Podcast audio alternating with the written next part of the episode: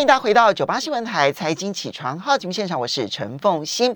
台北股市呢，在上个星期五开平走低，最后收盘的时候下跌了五十四点，收盘指数一万六千九百八十七点，跌幅百分之零点三二，成交金额放大到三千四百四十九亿元，跌破了一万七千点，也跌破了季线啊。不过 OTC 还是持续的超强，那么 OTC 的股价呢，呃的股的的。指数呢上涨了一点九四点，收盘指数是二一四点四三点，涨幅百分之零点九一，成交金额一千两百二十六亿元。好，今天在我们现场的呢是丰盈投顾的资深分析师和金城建大哥，也非常欢迎 YouTube 的朋友们啊，一起来收看直播。好，这个嗯，建大哥，上个礼拜五其实台北股市啊，当然显然呢就是季线的压力是很大的了哈。那所以呢，它无论如何就是。嗯，站上去之后，可能要先拉回整理一下，要站稳，其实要花一点时间。那么，当然最重要的因素是上个星期五，苹果在礼礼拜四美股的盘后公布的财报不如预期。哇，这个苹果一旦不亮了之后，没有苹果光，台股其实都会受到很大的压力。可是，在上个礼拜五呢，美国股市其实反而不受苹果的影响，苹果虽然下跌，但是美股是上涨的。如何来看待台北股市？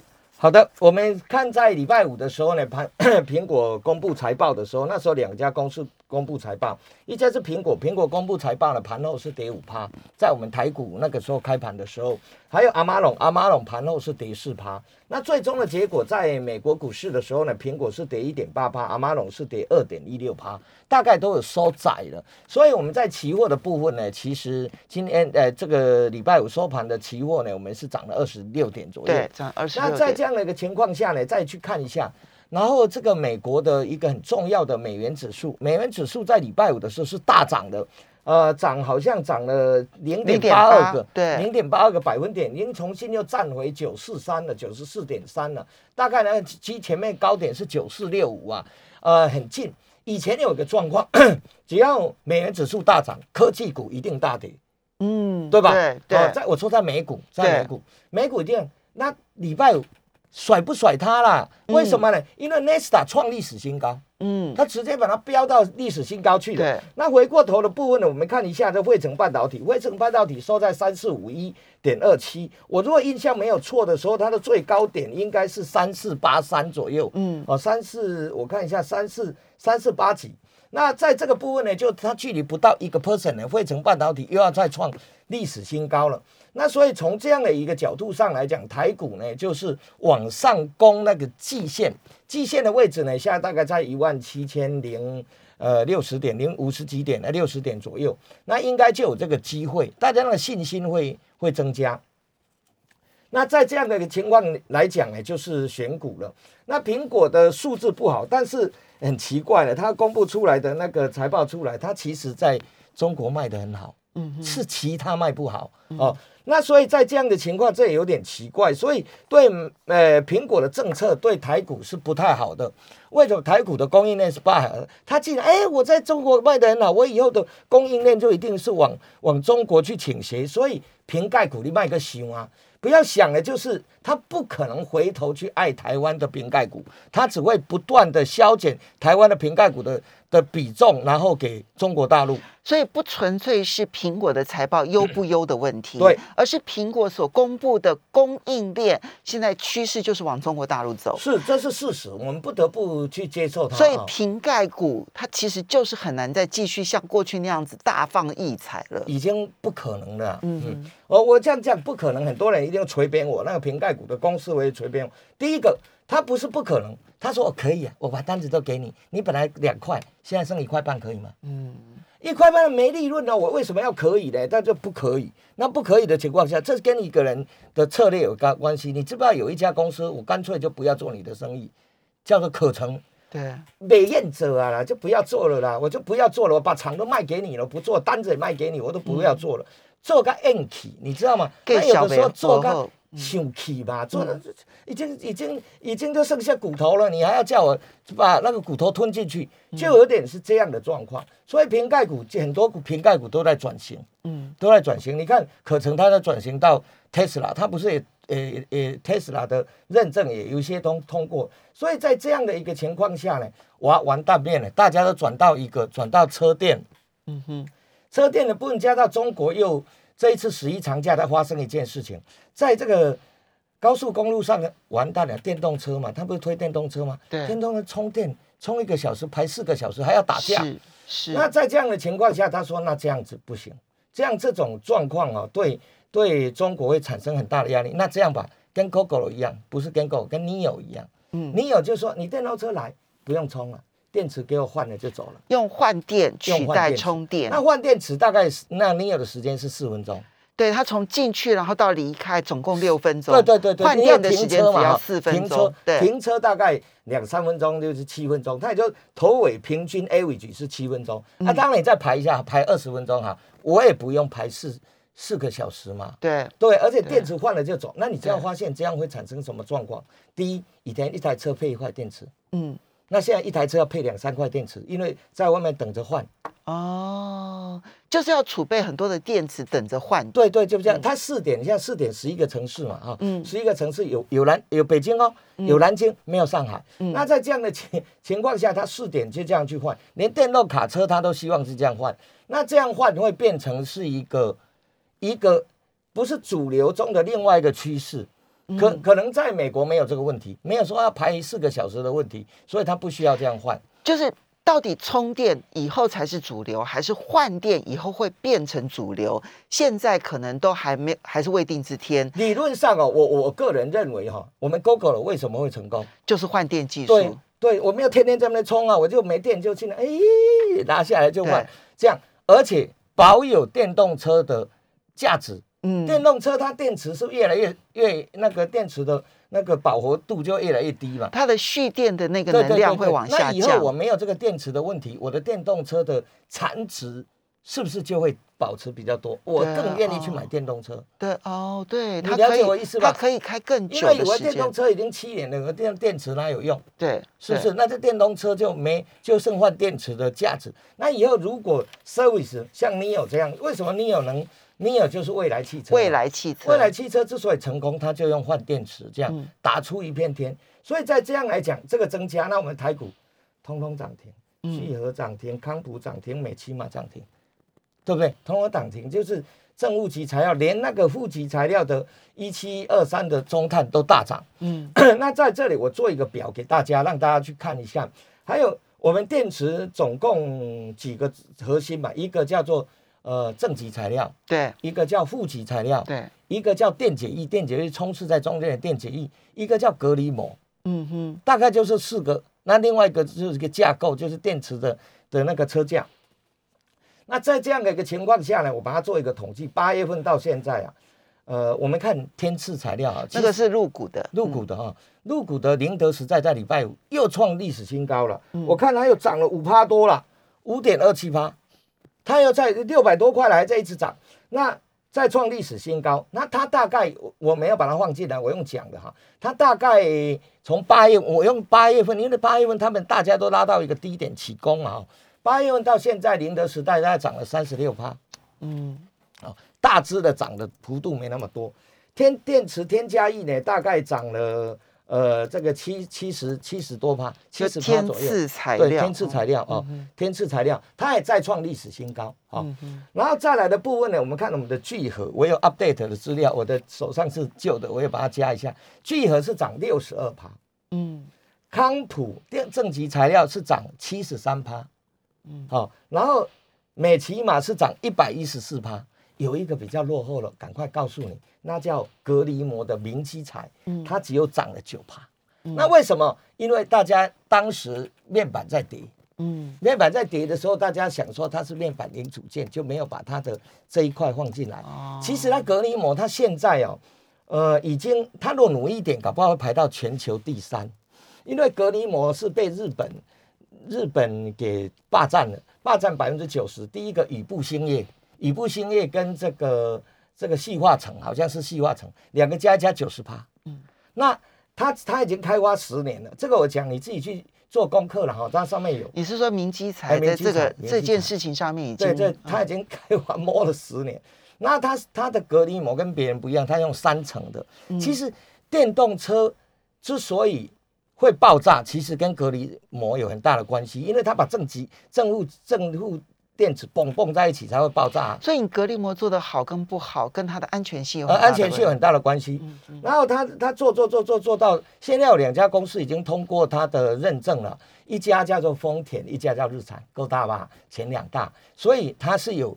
它的营收比重是没有那么多，就但是它这一块其实是很有前景的。这边就要先说明一下，就是呢，它现在供这一个电池所要用的这个隔离膜这件事情呢，它是已经取得两家大厂的认证了，哈，所以呢可以走进这一个市场了。已经走进去，而且日本日本自己供应九成，它才能打到日本的市场，不是？这不是？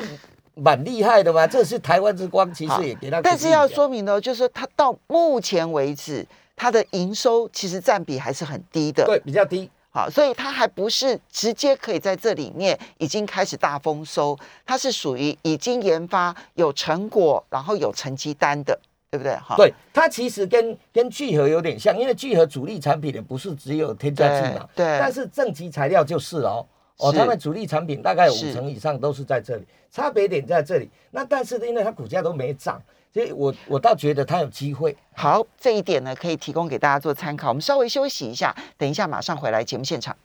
欢迎大家回到九八新闻台财经起床号节目现场，我是陈凤欣。在我们现场的是风云投顾资深分析师何金城建大哥，也非常欢迎 YouTube 的朋友们一起来收看直播哦。好，刚刚提到了就是电动车里头的电池。那台湾其实呢，在过去这一段期间，从八月以来，有很多做电池的这一些属于化化学材料提供者嘛，哈，不管或者是做各式各样，这里面不管是聚合啦、康普啦、美奇嘛，从八月以来其实都涨。聚合我们十几块就在这里节节目讲，对呀。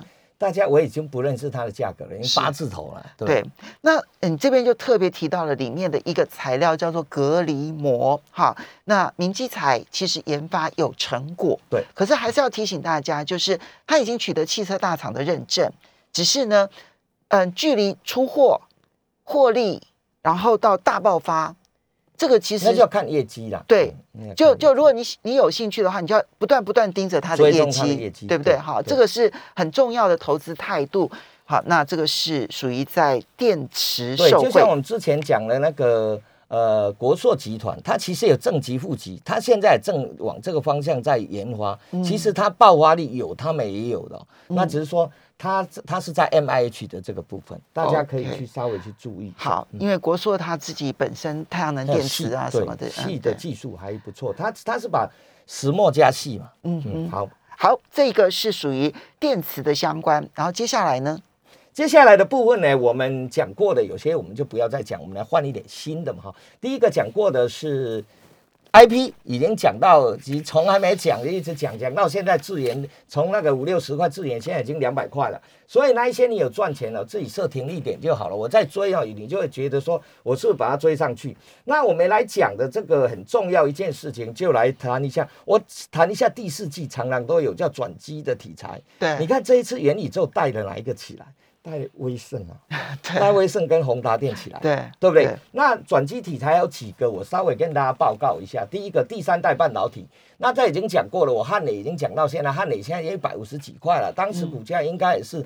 呃，五五六十块了，五六十块那时候已经涨了大概七八成了。嗯，那来到这里的时候呢，还有另外一个汽车零组件，汽车零组件今天媒体上有讲到一个精确叫敏实集团。那我刚好看到媒体，所以我把它加进来讲。敏实集团其实在全球的汽车零组件是 number one，它大概全球如果一年做七九千万台，它做四千五百万。敏是敏捷的敏，过敏的敏，然后实是实际的实，但是在在这个上市公司当中呢，其实，在在在台湾没有没有，你上市公司里头没有一家敏实，没有，它的挂牌是在香港，对，啊，它挂牌是在香港，像零四二五的样子，哎，HK，然后这个时候呢，它的在台湾有两家公司，一家是今天媒体上有写的叫精确，它供的是叫做电池盒的电池盒，电动电车电电池的那个那个座嘛盒，还有另外一档就是做呃这个环车影像的，这未来自驾车叫淳安，淳安的部分叫六二八三，大概就两档股票。那这两档股票呢，未来都压下来在这个地方。那前波低点你可以，它大概都礼拜五都有拉了一小拉了一根呐，有一根有拉涨停，有一根。差一点涨停，那你就把前面低点当做停损啊，这个是这是转机题材。那毕竟在在汽车零组件里面能能全为全世界第一也不容易了哈。嗯，这九千万辆嘛，九千万辆它有四千五百辆，四千五百万辆。OK，好，那再来的部分我们刚刚讲到第三代半导体，来我这个把它加一下。第三代半导体的 汉磊其实是汉民集团，是对吧？汉民集团我们上个礼拜有讲到。哦，叫做汉维科的以前的母公司。对，那现在呢？它后面有一个追兵，有一个追兵，这个来势汹汹啊！来势汹汹叫日亚化，这个是这个信息，大家可能你 news 上还看不到，我又是在你这里第一个讲。那一个叫做汉磊，你去看一下汉磊 LED 感测元件，它为什么最近涨那么凶？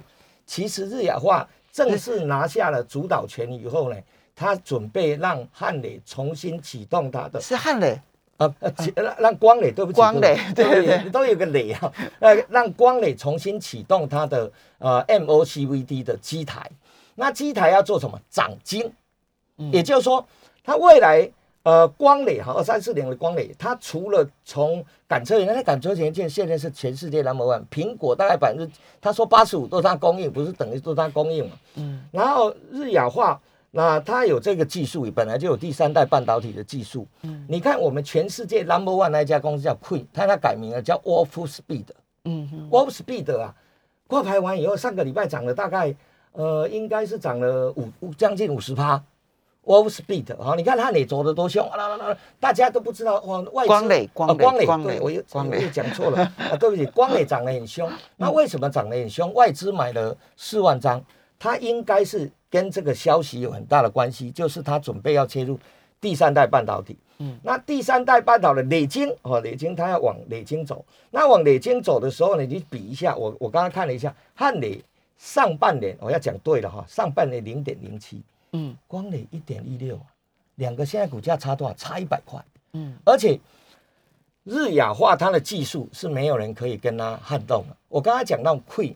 Cream 它是从 LED 转到第三代半导体，因为机台是一样的，嗯嗯，它只是技术不同，好，那它变得现在改成叫做 Wolfspeed 啊，那那所以呃这个日氧化的技术，未来如果又转到第三代半导体，转到光磊的身上，光磊的速度会超过汉磊，速度速度我讲那技术的速度会，因为你以前是鸭子划水自己摸嘛，我现在就是把它全部 h o p l 那速度很快，这你要去注意一下。这个是一个，我觉得，因为他已经把自己产业改成叫台亚半导体了嘛，嗯，所以我觉得这是有点机会。哎，礼拜五是跌的哈，不是涨的。呃，不过大呃，金大哥他因为在上个月哈十月份的时候，他涨了一大段了。当然了，对，那这个时候能追吗？所以下来你注意一下，我是提，我每次产业都提早讲了。那这个这个，如我刚刚为什么跟你比一下，它为什么涨那么凶？它绝对不是涨 LED 啊，绝对不是涨感测。后来我去在日本跟我的朋友问啊，他他们现在准备要他启动他原来 MOCVD 的机台，要涨金，要涨 SIC 的涨金，而且他们有技术有专利。所以它是要刚刚转进第三代半导体，当然背后的母公司日亚化是有技术的，嗯，可是就它现在最大股东二十几趴嘛，嗯，对，它是等于是不能讲母公司，应该是说最大股东。哎，它其实应该也认，因为它现在最大股东完全由它掌控嘛，以前有市场派，现在没市场派。那我就多讲，不是说哎要叫你去追它，而是这一档股票，我为我觉得在第三代半导体的爆发力来讲。它未来的爆发力，你如果知知道，你有看到这个新闻的话，你就闭着眼睛买了。哦，我说未来，你有看到说它切入了，哦，那你就闭着眼睛买，因为它有技术有专利，没台湾无人能挡。在第三代半导体的这个产业里面，我想如果有日亚化的加持的话，是无人能挡。这个这个行业的部分比较特别。好，所以这些提供给大家参考，非常谢谢金城大哥，也要非常谢谢大家。我们休息一下，马上回来节目现场。